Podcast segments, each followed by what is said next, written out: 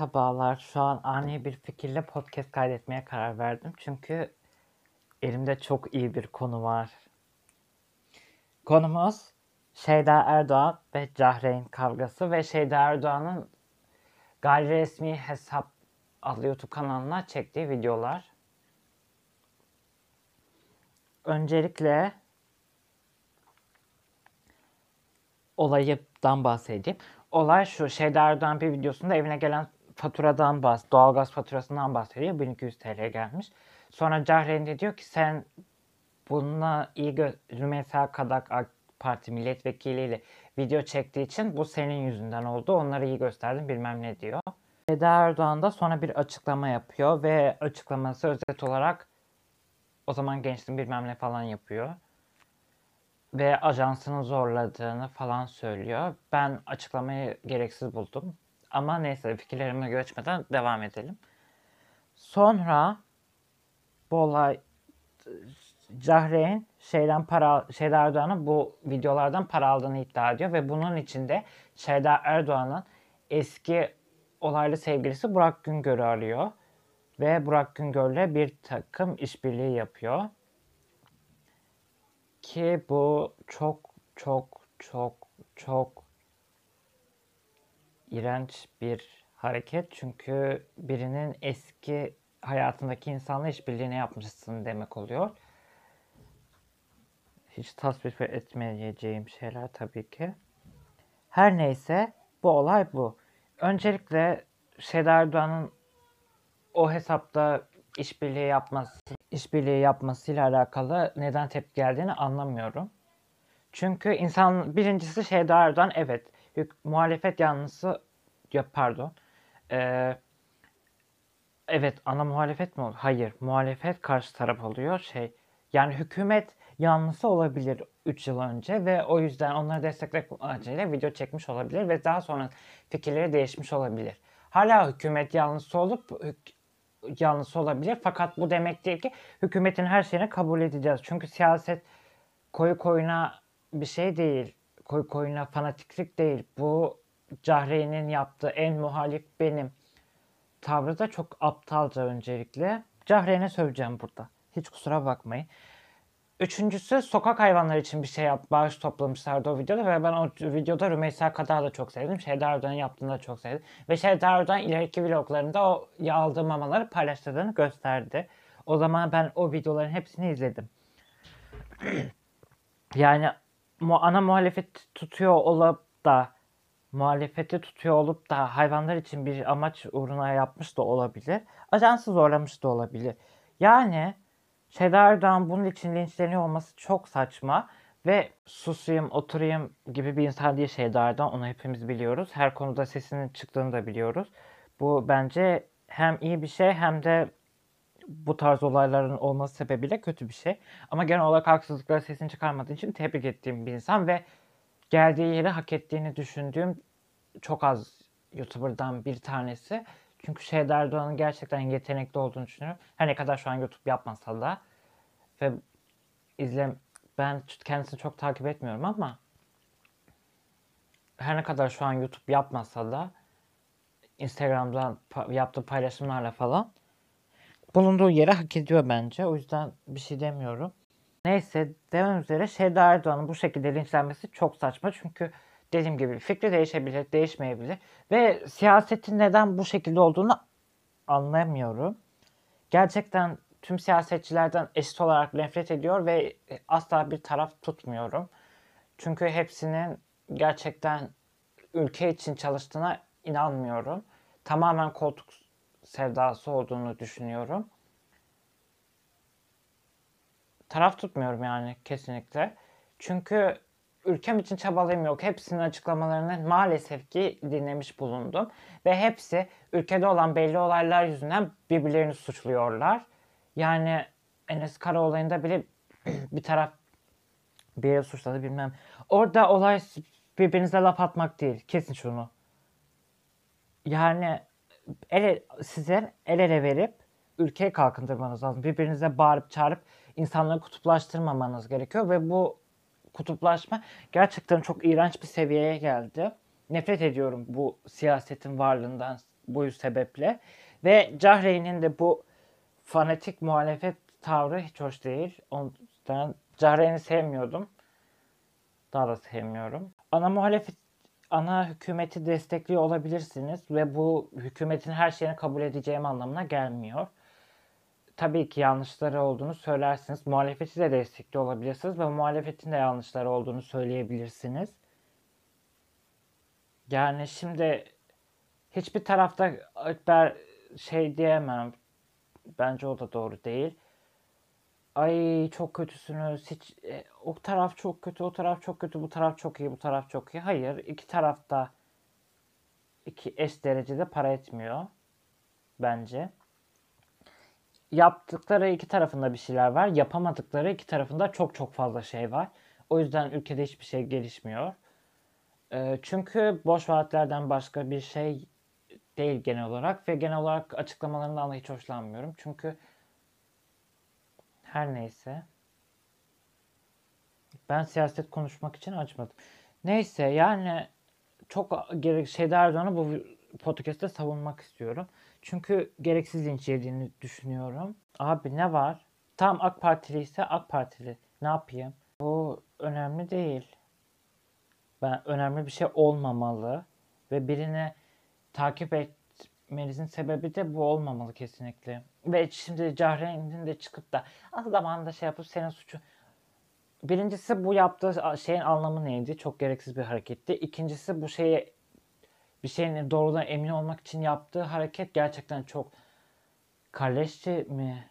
Çok gerçekten ağır bir hareketti ve hiç tasvip edilecek bir yanı yoktu. İlla cevap vereyim, muhalefete karşı şeyimi göstereyim gibi bir şeye girmek zorunda değil. Cahreyn sürekli bunu yapıyor. Cahreyn her şeye bir yorum yapmak zorunda değilsin diyebilirim sanırım. Bu şeyde eğer ki hiç zannetmiyorum ben ileride bir şey olurum bilmem ne yani bir yerlere gelip daha fazla bir kitleye hitap edebiliyor olduğum zaman bu önüme gelecektir ama ben burada ve ileride Cahreyn'i seviyor da olabilirim. Dediğim gibi insanlar değişir, fikirler değişir ve bunda bir problem yok bence. Şu an sevmiyor olduğum ileride sevmeyeceğim anlamına gelmiyor. Şeyda Erdoğan şu anda savun. İleride hata yaptığını söyleyeceğim anlamına gelmiyor. Ki açıklamasını doğru bulmadığımı söyledim zaten. Doğru bulmadığımı değil, açıklamasının gereksiz olduğunu ve hiçbir şey aslında açıklamadığını söyledim. Ve açıklama yaptıracak seviyeye de gelmesi hiç hoş olduğunu da söylemek istiyorum. Söyledim de zaten. Yani siyasetin bu kadar koyulaşması ve insanların kutuplaşması hiç hoş değil. Buradan da daha önce zaten söylemek istediğim şeyleri biraz söyleyeyim. Ee, insanları artık tuttuğu takımlara göre bile yargılayacak duruma geldik. Size bir şey anlatmak istiyorum. Bir zamanlar yani eğer İslam dinine mensupsanız ya da olmayabilirsiniz. Bu sizi kesinlikle bağlamıyor şu an anlatacağım şey. Mezhepler birkaç yüzyıl sonra mezhepler ortaya çıktı ve mezheplerin kavgaya başlayacağını düşündükleri zaman bazı insanlar çıktı. Yunus Emre, Mevlana gibi ve o insanlar tasavvuf adlı şeyi or, oluşumu ortaya çıkararak herkesi olduğu gibi kabul etmek ve taraf tutmamayı sağladı. Taraf tutmamak üzerine fikirler ortaya attılar ve bu fikirler şiirler olsun, şey, özel sözler olsun ülkeyi yani olan coğrafyayı etkiledi ve bu şekilde hala günümüzde de hiçbir şekilde mezhep kavgası yapmıyoruz. O zaman da mezhep kavgaları önlenmiş oldu. Yani demem o ki yani şu anda günümüzde de tasavvufumsu bir şeylere ihtiyacımız var sanki. Çünkü dediğim gibi takımlara göre bile insanlar yargılanıyor. Siyaset de günlük hayatı etkileyecek bir şey olmamalı. Partizanlığın umarım doğru anlamda kullanıyorumdur bu kelimeyi. Yani aşırı koyu partili olmanın hiçbir hiç hiçbir anlamı yok. Ya Osnar sizin babanızın oğlu değil ki. Babanızın oğlu olsa bile yanlışa yanlış diyemeyecek misiniz? Ya da doğruya da doğru diyebilir. Yani ölümüne savunmamanıza gerek, savunmanıza gerek yok. Birilerinden nefret etmenize gerek yok. Yaptığı işler yanlış olabilir. Olsun. Ve destekleri yanlış de şeyi o desteklediklerini düşünüyor olabilirsiniz. Olsun. Bu size karşı taraftan nefret edecek duruma getirmemeli. Çünkü günün sonunda hepimiz insanız ve siyaset çok boş bir olay. Ve bu konu, siyaset veya herhangi bir şey takım da olur. Ee, sevdiğiniz renk yani ya ünlüye karşı birinin nefreti birinin şeyi olabilir. Bu tarz şeylerle insanların birbirlerine nefret kusmasından gerçekten hiç hoşlanmıyorum. Gerçekten siyaset yüzünden özellikle siyaset yüzünden insanlar birbirlerini çok kırıyorlar. İşte o yüzden diyorum birbirimize böyle şeylerle gelmiyorum. Zaten çok fazla dünyada nefret var. İnsanlar birbirlerine tahammülü kalmamış durumda. Bir de bir şeyler çıkarmayın. Burada siyasetçilere de sesleniyorum. Sanki onlar da insanların kutuplaşması için çabalıyorlar gibi davranıyorsunuz. Hepsi hiç istisna olarak istisna vermeyeceğim. Genel olarak ortalıkta en çok duyduğumuz isimler birbirlerine sürekli suçluyorlar ve onlar diye çoğul olarak bahsediyorlar.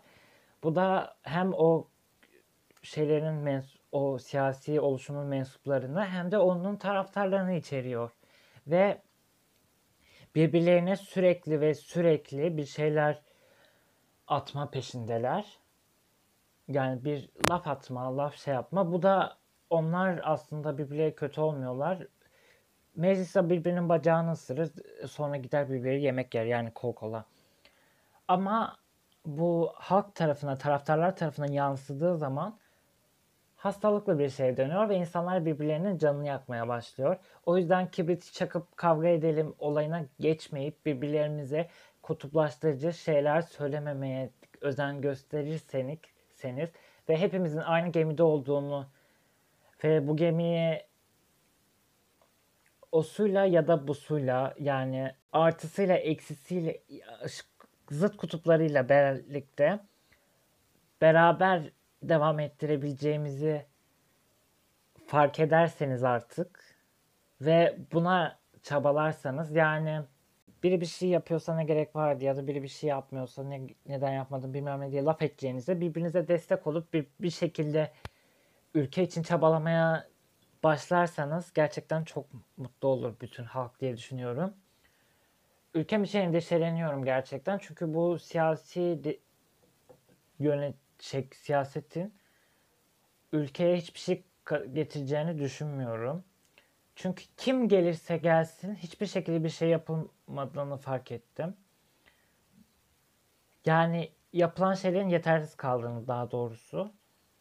Ve ülke olan umutlarım gittikçe azalıyor ve bu ülkeyi kurtaracak olan kişiler biz mi olacağız yani şimdi? Öyle olacak galiba. Z kuşağını bekleyin artık. Ne yapalım? İşte dediklerim bu. Birbirinize size de öğütleyeyim. Kimseye bir o şekilde yaklaşmayın. Gereksiz bir hareket. Yani kimseye ön yargı, yargılayıcı bir şekilde yapmayın. O onu tutuyormuş, bunu tutuyormuş. Kim neyi tutarsa tutsun. İnsan insandır. Ve bu tarz şeyler gerçekten bizim birbirimizi sevmemize engel olmamalı. Tartışabilirsiniz tabii ki. İnsanlar birbirine tartışmalı. Ben tartışmaya da biraz sıcak bakmıyorum ama bu benim tamamen şey. Çünkü bu tartışılabilir ve tartışmayla bir sonuca da varılabilir. Bunda hiçbir beis görmüyorum. Ama bir kalp kırmayın. Kalp kırmaya hiç gerek yok. Özellikle bu sebep için insanların kalbini kırmaya hiç gerek yok. Seslerin yükselmesine, kolların kalkmasına, küfürlerin edilmesine hiç hiç hiç gerek yok. Birbirimize sevgiyle, merhametle kalalım. İnsanlara sevelim ki ben hiç kimseyi sevmiyorum. Ama ben hiç herkese eşit derecede sevmiyorum. Bu şekilde de yapabilirsiniz. Birbirimize ama merhamet gösteriyorum. Birbirimize merhamet gösterelim, saygı gösterelim. Ve ölüp gidelim zaten ne? Dünya kimseye kalmaz. Ee, bu sözün tamamını hatırlamadığım için get devamını getiremeyeceğim. Neyse bir sonraki podcast'te görüşürüz. Bu podcast ara olarak geldi ve bu podcast'i şu an editleyip yayınlamayı düşünüyorum. Çünkü konunun da hemen sıcağı sıcağına biraz hatta geç bile kaldım. O yüzden şimdilik yayınlayıp atayım bir an önce. Bir sonraki videoda görüşmek üzere. Hoşçakalın. Bye.